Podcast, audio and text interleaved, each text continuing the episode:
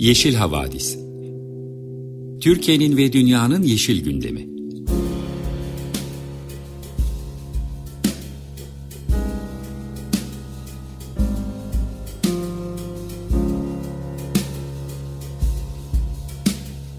Hazırlayan ve sunanlar Selin Uğurtaş ve Arca Yılmaz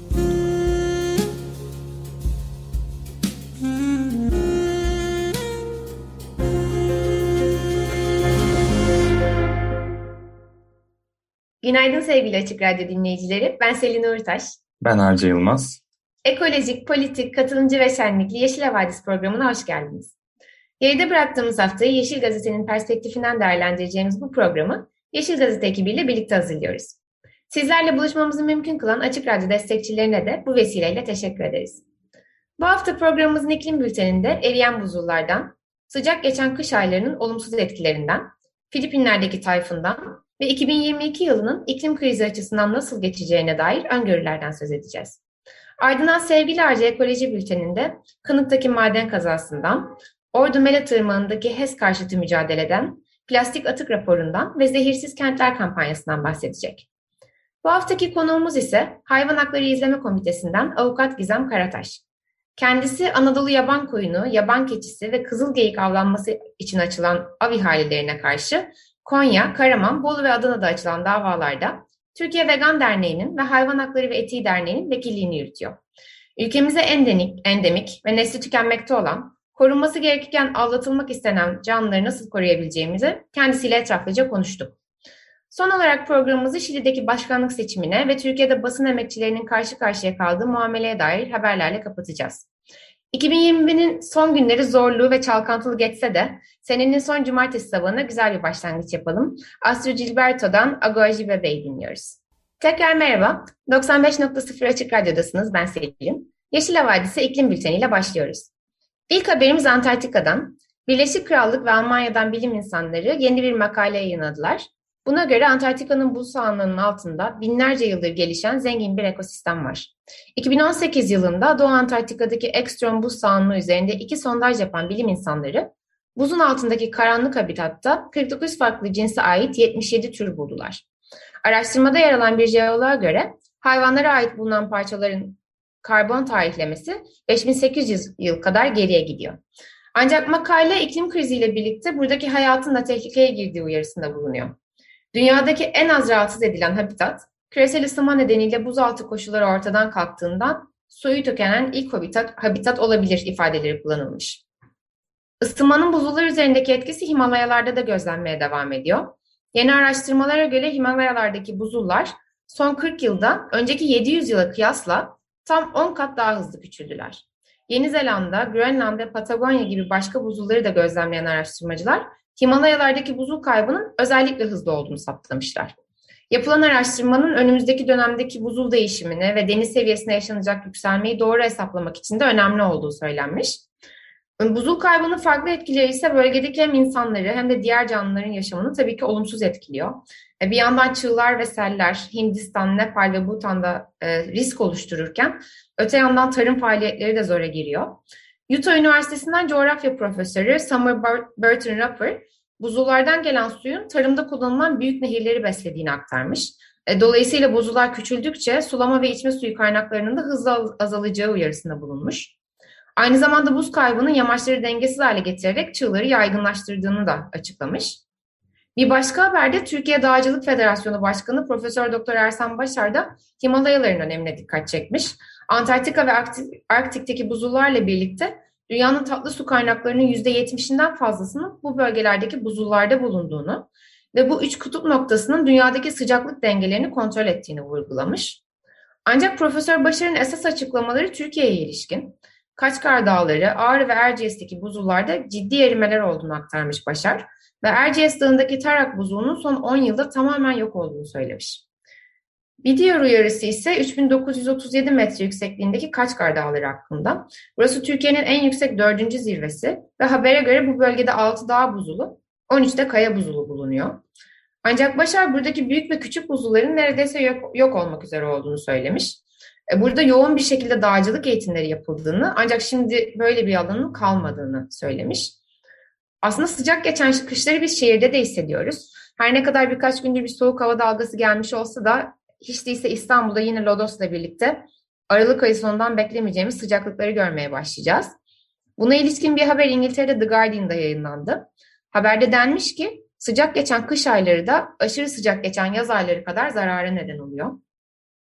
Guardian'a konuşan bir iklim bilimci Daniel Swain, yağışların kar mı yoksa yağmur mu olacağını çok küçük ısı farklarının belirlediğini ancak sonuçlarının hayati olduğunu vurgulamış. Swain diyor ki eğer yağış kar olarak düşerse zeminde uzun süre kalır ve ilkbahar için yüzey akış nemi oluşturur. Ama yağmur yağdığında bu su hemen yok oluverir. Haberde aynı zamanda kış sıcaklıklarının yazın aşırı sıcak hava dalgaları oluşturabileceği de söylenmiş. Buna göre sıcak geçen kış ayları karların erken erimesine ve bitki örtüsünün büyümesine yol açıyor.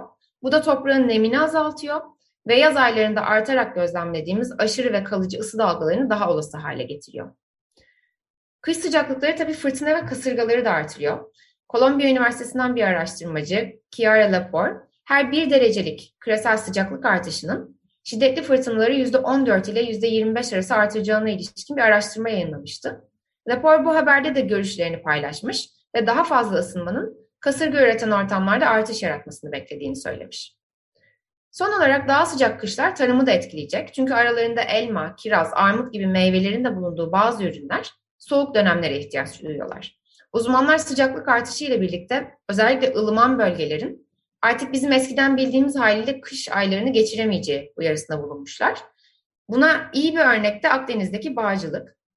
Manisa Bağcılık Araştırma Enstitüsü Müdürlüğü iklim krizinin üzüm bağlarını etkilerini araştırmak ve çözüm önerileri, önerileri geliştirmek üzere bir projeye başlamışlar. Bu proje 3 yıl sürecek ve Türkiye'nin yanı sıra Portekiz'den, İtalya'dan, Fransa'dan ve Fas'tan araç desteği görüyormuş. Ee, odaklarında iki mesele var. Biri iklim kriziyle birlikte artacak hastalık baskısına karşı önlem almak. Diğeri ise kuraklığa dayanıklı üzüm çeşitleri geliştirmek. İklim değişikliğinin tabii bir diğer önemli etkisi Yeşile Vadisi'de de her hafta muhakkak değindiğimiz kuraklık meselesi. Bu hafta NASA Twitter hesabından bir paylaşım yaptı ve 1980'den 2020'ye Tuz Gölü'ndeki su miktarındaki değişimi fotoğraflarla göz önüne serdi. Tuz Gölü'nü ülkemizin en büyük ikinci gölü olarak biliyoruz. Aynı zamanda birçok kuş türüne ev sahipliği yapması açısından da önemli. Örneğin flamingoların nadir kalan üreme alanlarından biri. Buna rağmen maalesef koruyamıyoruz. Çünkü bir yandan iklim krizinin baskısı var. Diğer yandan da biz hatalı tarım ve sulama politikalarıyla gölü daha fazla stres altına sokuyoruz. Uzmanlar göldeki çekilmenin %65'e yaklaştığını ve çok dikkatli olması gerektiğini söylüyorlar. NASA da tweetinde şöyle demiş. Bir zamanlar Türkiye'nin en büyük ikinci gölü olan Tuz Gölü artık zar zor küçük bir su birikintisi kadar yer kaplayabiliyor. Türkiye'nin en büyük tatlı su gölü olan Beyşehir Gölü'nde de durum çok farklı değil. Orada da iklim krizi nedeniyle sular çekilmiş durumda ve belediye ilçe merkezinden toplanan karları kamyonla göle dökmeye başlamış. Belediye Başkanı Adil Bayındır Anadolu Ajansı'na konuşmuş ve Beyşehir Gölü'nün 300 metre çekildiğini ancak son yağışlarla birlikte çekilmenin 50 metreye kadar düştüğünü müjdelemiş. Bu karlar göle doping olacak demiş Bayındır. Sırada iklim krizinin tetiklediği afetlerle ilgili iki haberimiz var. İlki Filipinler'den. Ülkenin orta ve güneydoğu kesimlerini vuran ve hızı saatte 300 kilometreye ulaşan Ray tayfunun yaklaşık 2,5 milyon kişiyi etkilediği söyleniyor. E, bu e, Ray tayfununa Filipinler'de Odet deniyor ve en az 375 kişinin hayatını kaybettiği bildiriliyor. Filipinler polisinin açıkladığı verilere göre en az 515 yaralı var. 56 kişi içinse arama çalışmaları devam ediyor. Yolların kapanması, telefon ve internetin kesik olması nedeniyle bazı bölgelere ulaşmakta zorluk yaşandığı söyleniyor. Filipinler Devlet Başkanı Rodrigo Duterte, felaketzedelere yardım için 40 milyon dolar bütçe ayrılacağını duyurmuş. Bir diğer haberimiz ise 2020 yılındaki bir felaketin giderek belirginleşen sonuçları ile ilgili. 2020 yılında Brezilya'da Pantanal sulak alanlarında çıkan orman yangını nedeniyle bölgenin %30'u yok olmuştu. Şimdi Scientific Reports dergisinde yayınlanan bir araştırmada yangınlarda hayatını kaybeden hayvan sayısı 17 milyon olarak belirlenmiş. Yangınlar böyle devam ederse bölgede biyoçeşitliliğin sonu gelecek diyor uzmanlar. Ee, mevcut durum buyken 2022'ye yönelik tahminler de oldukça endişe verici. Birleşik Krallık Ulusal Hava Durumu Servisi Met Office, 2022'nin dünyanın en sıcak yıllarından biri olacağını ve sıcaklıkların ortalamanın 1.09 santigrat üzerinde seyredeceği tahmininde bulunmuş. Yine de geçici bir soğutma etkisi olan La Nina yılı olduğu için 2022 bu senenin Ocak ve Eylül ayları arasındaki dönemden daha serin geçmesi bekleniyor. Yine de Bloomberg'in bir araştırmasına göre mevcut sıcaklık artışı bile küresel mahsul veriminde %30'luk bir düşüşe neden olabilir. Amerika Birleşik Devletleri'nin Ulusal Okyanus ve Atmosfer Dairesi İdaresi ise Ocak 2022'de büyük, büyük set resifinin yine bir kitlesel artmaya maruz kalabileceği uyarısında bulundu. Mercan artma aşırı ısıdan kaynaklanan bir stres reaksiyonu ve e, suyun sıcaklığı normalden 2 derece daha fazla olduğu zaman mercan ölümleri neredeyse kaçınılmaz hale geliyor. Bilim insanları ortamı serinletecek bir hava olayının yaşanmasını umuyorlar. Fakat bu ihtimal gerçekleşmezse resifin kuzey ve orta kesimlerinde biriken ısının mercanları en geç Ocak ayı sonunda artmaya başlaması bekleniyor. Tüm bunlar olurken 2022'de kömürden elektrik üretimi de zirveye ulaşacak deniyor. Uluslararası Enerji Ajansı'nın Kömür 2021 raporuna göre salgın akabindeki hızlı toparlanma, düşük karbonlu kaynakların talebe yetişememesi ve doğal gaz fiyatlarındaki rekor artışlar nedeniyle kömüre olan talep arttı. Kömürden elektrik üretiminin bu yıl %9 artarak tüm zamanların en yüksek seviyesine ulaşması bekleniyor. Çin'in elektriğin yarısının kömürden üretmesi bekleniyor bu sene. Hindistan'da ise kömürden elektrik üretiminin %12 artacağı hesaplanmış. Bu rakamlar her iki ülke için de rekor seviyesinde. Son olarak bir siyaset haberiyle bültenimizi kapatalım. Avrupa Birliği Liderler Zirvesi'nde enerji konusunda bir anlaşmaya varılamadığı açıklandı. Üye, üye ülkeler arasında bazı başlıklarda e, ciddi fikir uyuşmazlığı olduğu söyleniyor. Bunlardan ilk emisyon ticaret sisteminin işleyişi. Polonya'nın liderliğinde bazı ülkeler yüksek karbon fiyatlarından şikayet ediyorlar ve emisyon ticaret sisteminde değişiklik talep ediyorlar. Karşılarında ise Almanya'nın öncülüğünde buna karşı çıkan ülkeler var. İkinci bir mesele ise enerji yatırımlarının sınıflandırılması. Doğal gaz ve nükleer enerjinin yeşil yatırım olarak görülüp görülmeyeceği konusunda Avrupa Birliği Komisyonu henüz bir karara varmadı. Ama Fransa'nın başını çektiği 10 kadar ülke nükleer enerjinin yeşil kabul edilmesini istiyor. Başka bazı ülkeler ise doğal gaz için benzer bir sınıflandırma istiyorlar. Evet, böylelikle oldukça yoğun bir iklim gündeminin sonuna geliyoruz. Bir müzik arası verelim, ardından ayrıca ekoloji bülteniyle sizlerle olacak. Warhouse'dan We With Me dinliyoruz. Merhaba sevgili Açık Radyo dinleyicileri. 95.0'da Yeşil Havadis programında sizlerleyiz. Ben Arca Yılmaz. Şimdi ekoloji bülteniyle devam ediyoruz. Ee, ilk haber maden kazasına dair. Geçtiğimiz hafta cumartesi günü saat 21 sıralarında İzmir'in Kınık ilçesi Elmadere mevkiinde Polyak Eynez Enerji'ye ait kömür ocağında göçük meydana geldi. Patlama sonucu yaralanan 45 işçiden tedavisi tamamlananlar taburcu edildi. Bağımsız Maden İşçileri Sendikası, kaza sonrası riskli durumunu koruyan maden işletmesinde işçilerin üretime başlatılmasının çok büyük sakıncalar taşıdığını söyledi. Patlamaya şahit olan işçiler sendika ile yaptığı görüşmede bir alev topu gördüklerini ve patlamanın metan gazı sıkışmasından kaynaklandığını belirtmiş. Ancak e, sendika ile görüşen şirket yetkilisi de olayın bir patlama olmadığını kesinlikle arka oturması diye tabir edilen bir olay olduğunu söylemiş. Ee, Kınık, Soma'ya sınırı olan bir ilçe. İzmir'de 301 e, madencinin hayatını kaybettiği kazada e, pek çok madenci Kınık'tan Soma'ya çalışmaya gidiyordu.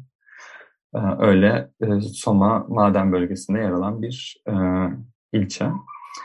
Ee, madenler yaşamı başka boyutlarda da tehdit etmeye devam ediyor. Aydın, Çin'de Topçam köyünün neredeyse içinde patlatmalı madencilik yapılıyor. Daha önce ya, yağan taşlar, patlam, patlatmalardan ötürü yağan taşlar Ali ve Cennet Coşkun çiftinin evinin üzerine gelmişti.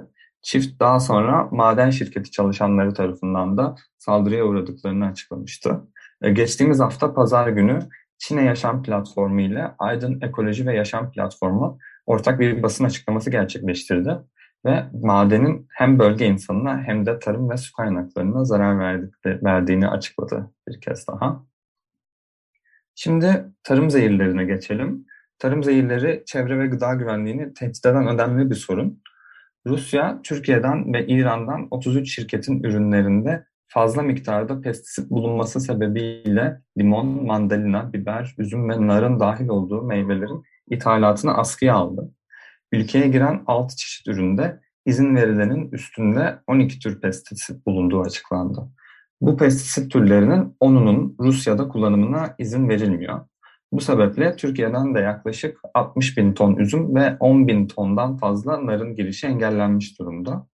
Rusya Gıda Birliği Başkanı Dimitri Leonov, üreticilerin bu durumu düzeltmemesi halinde sevkiyatların başka ülkelerden, başka ülkelerdeki üreticilerden yapılabileceğinin sinyalini verdi. Bu aslında e, medyada da çok tekrar eden bir olay. Bizim de gündemimize geliyor. Bazen Avrupa Birliği, bazen de Rusya Türkiye'den giden meyveleri ve sebzeleri pestisit miktarları sebebiyle ülkelerine sokmuyor. Tabii burada aklımıza gelen ilk soru bu ürünler imha mı ediliyor yoksa iç piyasaya mı veriliyor? Bu pestisit meyveleri, pestisitli meyveleri kimler yiyor? Buradan başka bir yere geçelim. İşin diğer boyutu ise şehirlerde kullanılan zehirler. Zehirsiz Sofralar platformu zehirli kimyasalların kamusal alanlarda kullanımının sonlandırılmasını talep ediyor.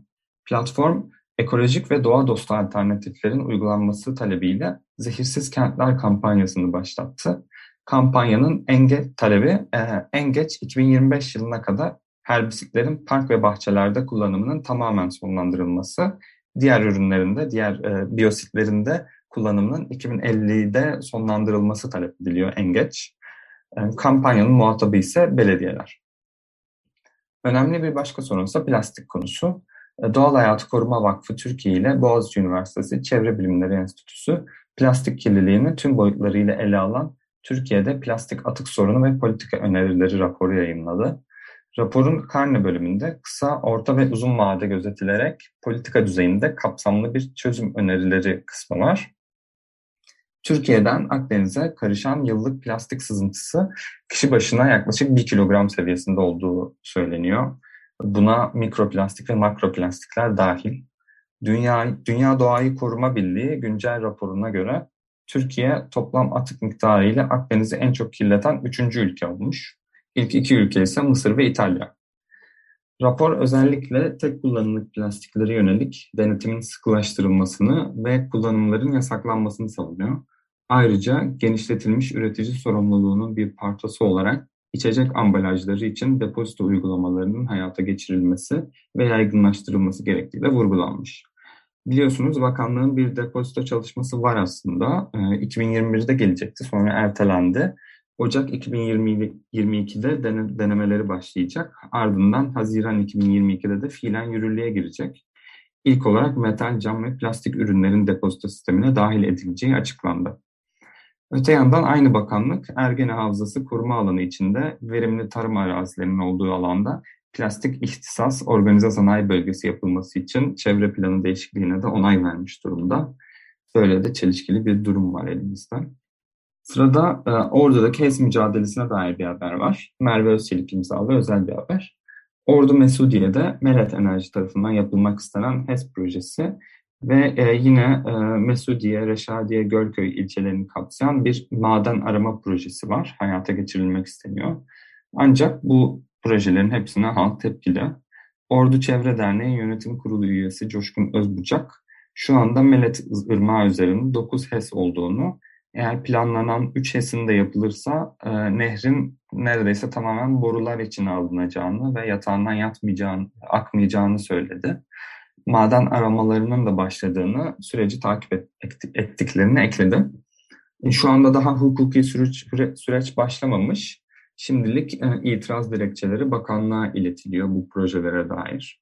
E, Mellet Irmağı üzerinde Mekan, Mekanda Adalet Derneği'nin de bir saha araştırması olmuştu. Bütünleşik Havza Yıkımı isimli araştırmayı deretepe.org sitesinden de inceleyebilirsiniz. Mellet Irmağı'nın nasıl başlıca yok edildiği e, açık bir şekilde görülebiliyor.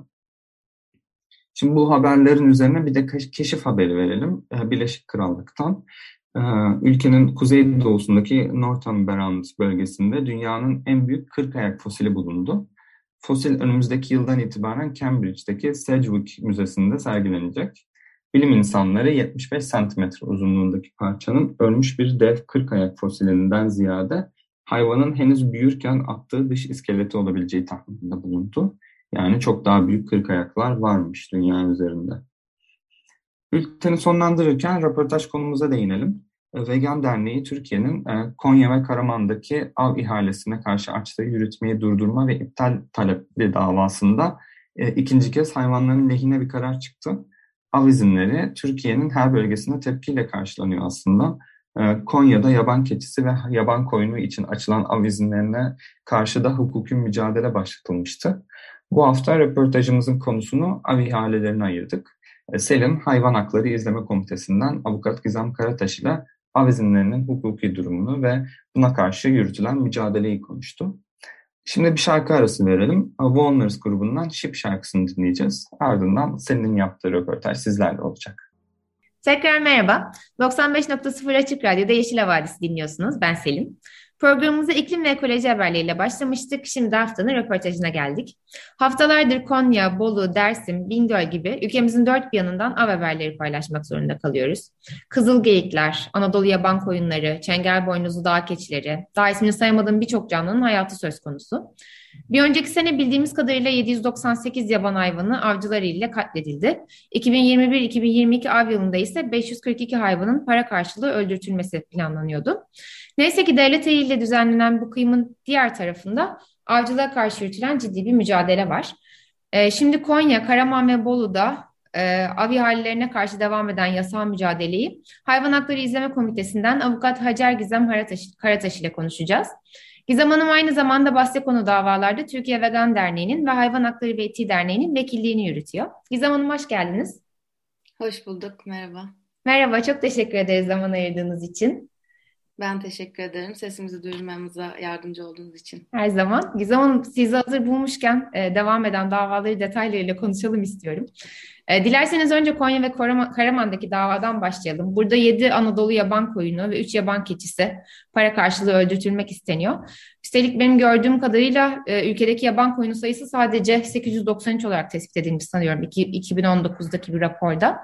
Ee, geçtiğimiz hafta da mahkeme ikinci kararını verdi ve yargı süreci sonuna kadar av yasını devam ettirdi diye basına yansıdı. Öncelikle tebrik ediyorum bu haber için. Teşekkür ederim. Yani e, insanın aklına ilk gelen sorulardan biri şu oluyor. Anadolu'ya endemik olan, nesli tehlikede olan, devletin korumayı taahhüt ettiği bu canlıları bakanlık ne gerekçeyle avlamak istiyor? Avlatmak istiyor daha doğrusu. Bakanlığın bu konudaki gerekçesi şu aslında dosyalara sunduğu savunma dilekçelerinde yani bu aslında Anadolu yaban koyunu için de geçerli, yaban keçisi için de geçerli, kızılgeyikli için geçerli. Bunların hepsini aslında popülasyonu korumak için biz bu avcılık faaliyetini sürdürüyoruz. Çünkü e, popülasyona zarar veren bazı bireyler var, özellikle yaşlı bireyler ve bunların e, hatta bu ifadeyi kendisi geçiriyor savunma dilekçelerinde. Adeta bir veteriner hekimlik uygulaması olan avcılık yöntemiyle e, bu bireylerin öldürülerek işte sürdürülebilir bir ekolojik yaşam ve popülasyonun devamını sağlıyoruz şeklinde argümanlar üretiyorlar. Ancak tabii ki bunlar e, yani zaten etik olarak yanlış olmasını e, konuşmayız bile ama onun dışında hukuken de yanlış. E, avcılıkla ilgili olarak e, gerçekleştirilen hukuki düzenlemeler belli başlı türlere özgü ne yazık ki. Keşke yani bütün türler için biz bu hukuki mücadeleyi sürdürebilsek ama e, kızılgeyikler, yaban keçileri, Anadolu yaban koyunları gibi nesli tükenme tehlikesi altında olan türlerle sınırlı bir e, mücadele sürdürebiliyoruz. Çünkü koruma e, buna ilişkin. Gerek Avrupa'nın yaban hayatı ve doğal yaşam ortamlarının koruması sözleşmesi Türkiye'nin de taraf olduğu, gerek buna paralel bir şekilde hazırlanmış olan kara avcılığı kanununda bu türler koruma altında sayıldığı için e, belli başlı sebeplerle ancak ve e, gerekli gözlemlerin yapılması sonucunda belirlenen zararlı hayvanların bütün veteriner hekimlik uygulamaları tüketildikten sonra son çare olarak avına izin verilebilir şeklinde bir hani bu bütün düzenlemeleri toparladığımızda ortaya böyle bir şey çıkıyor. Ama Tarım Orman Bakanlığı hem e, bunun işte zararlı hayvanları belirleyip de üstüne zaten kendisi kabul ediyor aslında veteriner hekimlik uygulamasına girişmediğini bile ve direkt e, avcılığa yönlendirildiğini insan yani daha doğrusu avcılığa destek verdiğini. Onun dışında da şöyle bir şey var. E, bu hayvanların zararlı olduğuna dair hiçbir şekilde bir veri yok.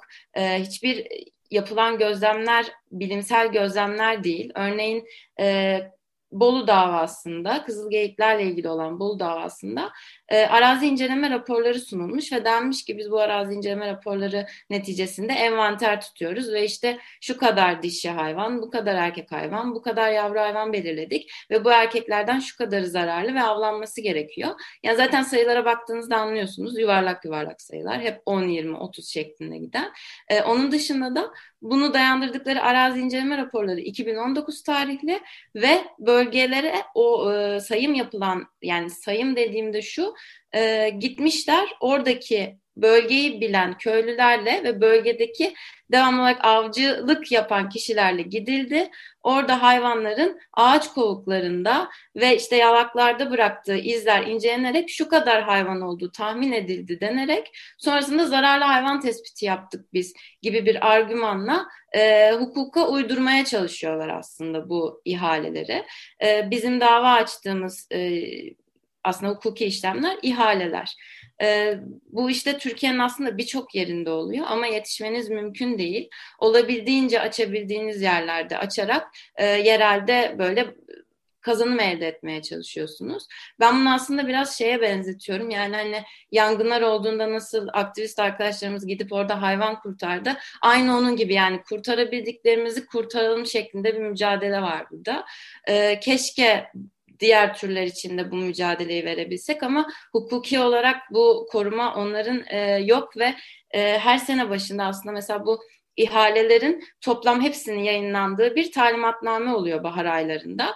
Ee, daha sonra da Merkezel Komisyon'un kararları oluyor. Orada da mesela birçok e, çakal, tilki, tavşan, bir sürü kuş türü e, avlanmalarına izin veriliyor o e, kararla da. Mesela bunlara karşı açtığımız davalar doğrudan Danıştay'a gittiği için bir daha biz bu dosyalardan haber alamıyoruz.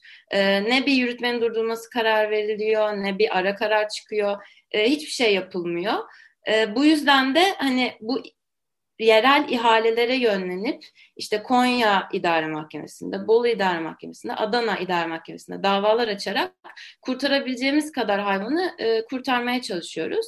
Bu argümanlara karşı işte en hani bizim argümanlarımıza karşı, hukuk aykırılığa karşı en öne sürülen başka bir gerekçe de ekonomik kazanç e, orman köylülerinin özellikle buradan çok e, para kazandıklarına, işte kalkınmalarının sağlandığına dair bir argüman geliştirmişler. Ancak sonrasında şöyle bir şey oluyor bu argümanı sunuyorlar ve e, bu argümanı sunan bir tarafta e, çok ciddi rant elde eden av şirketleri oluyor. Yani bu e, avcının arkasında aslında av şirketleri var ama öyle bir e, konuma getirilmeye çalışılıyor ki işte oradaki köylüler bundan geçiniyor. Orasının kalkması için çok e, gerekli vesaire ki zaten şunu da devam tekrar ediyoruz orada. E, yani hayvanların yaşam hakkından bahsederken hiçbir şekilde bir ekonomik kazançta bu durumu e, açıklayamazsınız. Hukuka aykırı da bir durum var. Bunun üzerinden de açıklayamazsınız diye.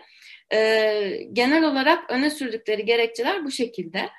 Bizim işte bu Danıştay'da Danıştay'a gidip de çok uzun süre kalan ve sonuç alamadığımız e, dava örneklerinin dışında şöyle de bir şey yaşadık. E, Türkiye Vegan Derneği'nin Bolu'da Kızılgeyiklerle, Konya'da e, yaban keçileri ve Anadolu yaban koyunları ile ilgili açtığı davalarda çok iyi bir kazanım elde ettik. Yani günler içerisinde çünkü gerçekten çok açık bir hukuka aykırılık var. Günler içerisinde yürütmenin durdurulması karar çıktı ve halen kaldırılmadı. İkinci kez de devamına karar verildi. Çünkü Tarım Orman Bakanlığı'nın verdiği veriler hiçbir şekilde yeterli bulunmadı. Ama e, Adana'da da bir dava açtık. Adana'da açtığımız dava Adana, Hatay, Niğde, e, Kayseri ve Mersin illerini kapsıyordu. Bu sebeple mesela orada dosyaya Danıştay'ın bakması gerektiğini hükmedilip dosya Danıştay'a gitti. Sonra e, orada uzunca bir süre kaldı. Bir ay yaklaşık bir, bir buçuk ay sonra tekrar geri döndü. Şimdi Adana'dan biz yürütmenin durdurulması kararı bekliyorduk diğer iki ildeki gibi. Ama e, Adana'dan şöyle bir karar çıktı. Önce Tarım Orman Bakanlığı'nın savunmasını alacağım sonra karar vereceğim. Yani bu da bir yaklaşık 20 gün bu kararın e, gecikmesi anlamına geliyor. Mesela burada hani e, başvurulan e, bazı yolları anlayabiliyorsunuz. Çünkü burada 70 yaban keçisi var. Bolu ve Konya'ya nazaran çok daha büyük bir bölgeyi kapsayan, çok daha fazla hayvanın yer aldığı bir dosya, konusu olan bir dosya. Bu sebeple yani tabii ki kötü niyetli düşünmemeye çalışıyoruz. Tabii ki yargının bağımsız olduğunu düşünmeye çalışıyoruz ama böyle de bir durumumuz var şu anda. E, bunun yanında Konya dosyasıyla ilgili olarak o kadar çok müdahalelik talebi oldu ki dosyaya. Özellikle muhtarların hepsi bize katkı payı ödendi şeklinde bir e, şeyle e, iddiayla dosyaya müdahale olmak istediler. E, bir sürü müdahalelik talebi yağdı dosyaya. Şu anda 15 e, Ocak'ta duruşmamız olacak. 15 Ocak saat 10'da Konya'da 1. İdare Mahkemesi'nde. E, bu duruşmada aslında biraz yalnız olacağız ama e, yine de gelebilen tüm e, çevreci veya hak savunucusu aktivistlerin, ilgisi olan herkesin gelip destek olmasını da bekliyoruz. Onu da söylemiş olayım. Çok önemli çünkü bizim için. Evet, e, onu kapanırken ben de tekrar etmek istiyordum zaten. E, ya Gizem Hanım bir de size bu meselenin uluslararası hukuk boyutunu sorabilir miyim? Çünkü bu konuda aslında işte Türkiye'nin de taraf olduğu Avrupa'nın yaban hayatı ve yaşam ortamlarını koruma sözleşmesi var, Bern Sözleşmesi dediğimiz. İşte sizin söylediğiniz aslında yasal mevzuatlar da var e, bu canlıların korunmasına yönelik. Bu e, hukuki bizim koruma taahhütlerimizin pratikteki karşılığı sadece bu davaların açılmasını mümkün kılması mı? E, yani biz bu korumalara rağmen nasıl bu gibi e, ihalelerle karşı karşıya kalabiliyoruz? E, işte aslında onu bu e, yani Türkiye'nin çekincesi var o sözleşmede. Avcılık hariç diye bazı türlerde çekince koymuş. Ama e, bu çekinceyi koymuş olmasına karşılık yine de sözleşmedeki e, belli başlı o e, istisnai hükümlere uygun bir şekilde avcılığı yaptığını ispatlaması gerekiyor. Yani bunlar tabii ki bunlardan bahsetmek çok acı ama işte meşru olanla hukuki olanın uyuşmaması gibi. Yani hı hı. nereden mücadeleyi verebiliyorsak oradan verebiliyoruz. Ee, yani hı hı. bu başta anlattığım gibi yine işte düzgün bir gözlem yapıldığı, bilimsel veriler elde edildiği, envanterin düzgün tutulduğu, o hayvanların gerçekten zararlı olduğu gibi argümanların ispatlanarak e, bunun böyle çok çok istisnai bir şekilde tüm veteriner hekimlik uygulamaları tüketildikten sonra yapılması gerek. Bunu bu şekilde açıklayabiliriz. İşte biz veri tuttuk vesaire gibi bir e, anlayışla büyük ihtimalle yani e, tabii biraz niyet okuma ama büyük ihtimalle bu, bu şekilde açıklarız gibi bir e, şeyle yapıyorlar. Yani zaten biz dava açarsak iptal oluyor, açmazsak hayvanlar ölüyor. Başkaca bir e, şeyi yaptırımı olmuyor. E, Mesela şöyle bir şeyden de bahsedebilirim bu arada. Bu envanterin düzgün tutulmaması noktasında biz bu yaz hakim olarak, Hayvan Hakları İzleme Komitesi olarak bir bilgi edinme başvurusu yaptık Tarım Orman Bakanlığı'na. Ve dedik ki e, bu yazın süren, Türkiye'de süren yangınlarda, yangınların sürdüğü tüm illerde toplam kaç tane yabanda yaşayan hayvan öldü diye sorduk. Bize gelen cevap 70'ti. Yani bu cevap mesela e, çok bariz bir şekilde yani iki tür kötülük olabilir burada. Ya e, gerçekten hiçbir şekilde bir envanter tutulmuyor, hiçbir sayıdan e, haberleri yok ya da bize bilgi edinme hakkımız e, bilerek kullandırılmıyor. İkisinden biri. Yani e, çok ortada olan kendilerinin söyledikleri işte biz veteriner hekim uygulamasını devreye sokmadık da avcıları oraya gönderdik e, gibi argümanlarla bunu savunmaya çalışıyorlar. Çünkü bir şekilde aslında bir sürü ihale yapılıyor ve e, bizim uğraştıklarımızdan 2-3 tanesi iptal oluyor ama gerisi yapılıyor ve gerçekten parasını e, kazanacak olanlar da parasını kazanmış oluyor. Böyle bir durum var. Aslında buna e, dayanarak bunu gerçekleştirebiliyorlar maalesef. Çok teşekkürler Gizem Hanım bu açıklama için. Ee, bir şey daha sormak istiyorum. Ee, aslında bu e, başta söylediğiniz hani biz sadece açabildiğimiz kadar dava açıyoruz kurtarabildiğimiz hayvanları kurtarmak için ama aslında ülkenin birçok yerinde belli e, başka ihaleler açılıyor. Peki e, bunun için bir emsal teşkil etmesi gibi bir durum oluyor mu? Yani mesela bir yerde siz yaban keçileri korunmalıdır böyle bir karar alamaz bakanlık diye bir karar verdi mahkeme. Bunun mesela aynı yerde önümüzdeki sene bir av ihalesi açılmasına bir engeli var mı?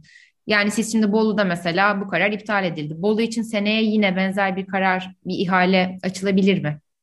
Aç açılır. Çünkü geçen yılda bir sürü kazanım oldu bununla ilgili. Aynı illerde mesela Antalya'da. E, Antalya daha sonra tabii yangınlardan dolayı iptal edildi oradaki ihale ama aslında işte geçen yıl e, Antalya Sparta'da yine kazanım vardı. Yine bu yıl açıldı. Açılıyor yani.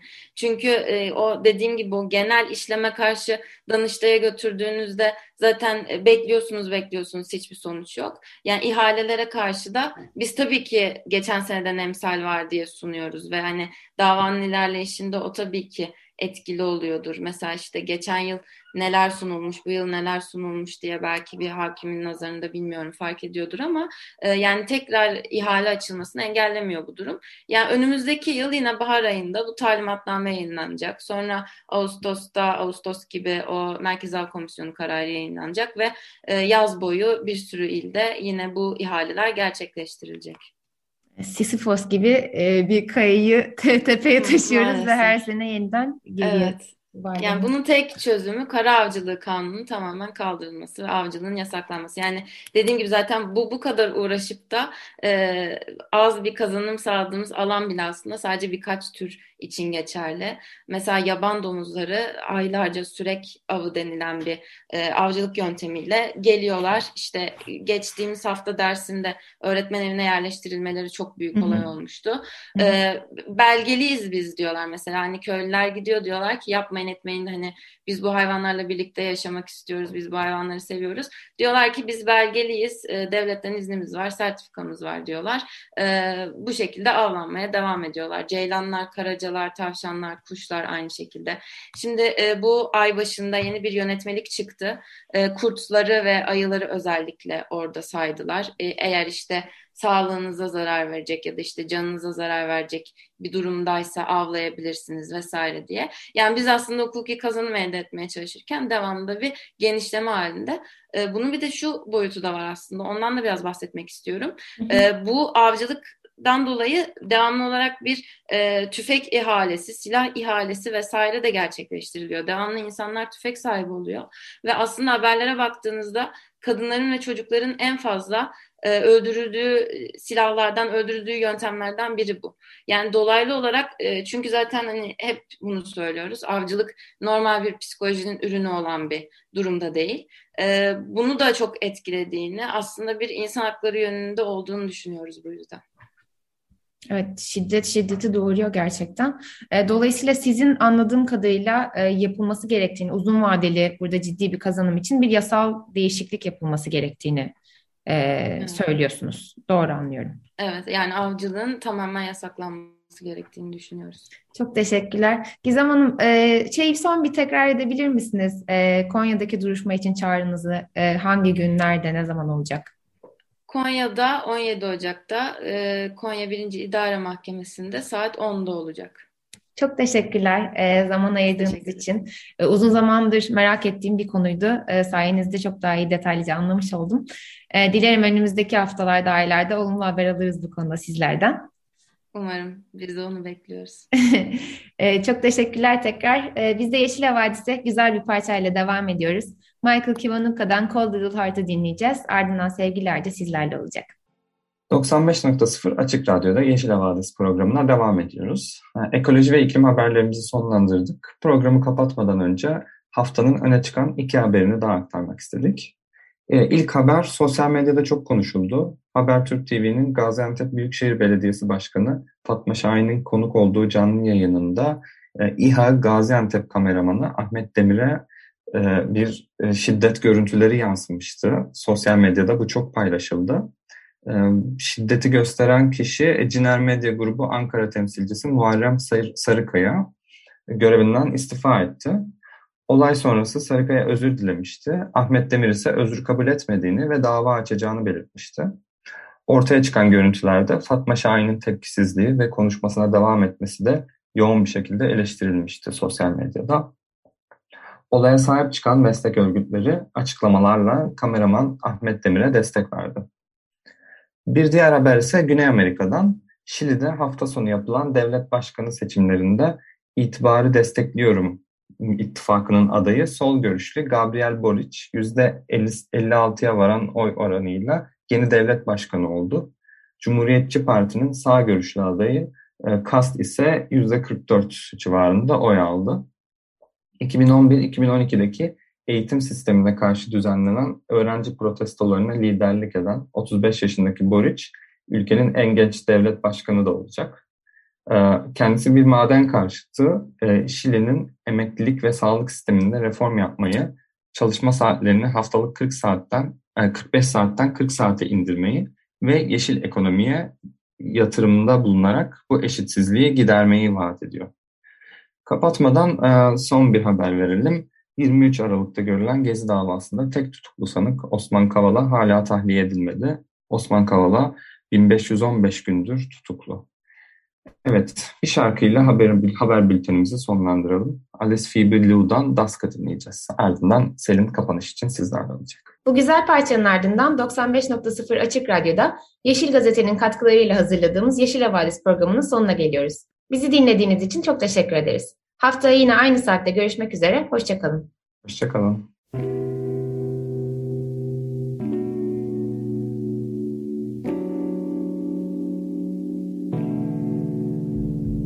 Yeşil Havadis Türkiye'nin ve dünyanın yeşil gündemi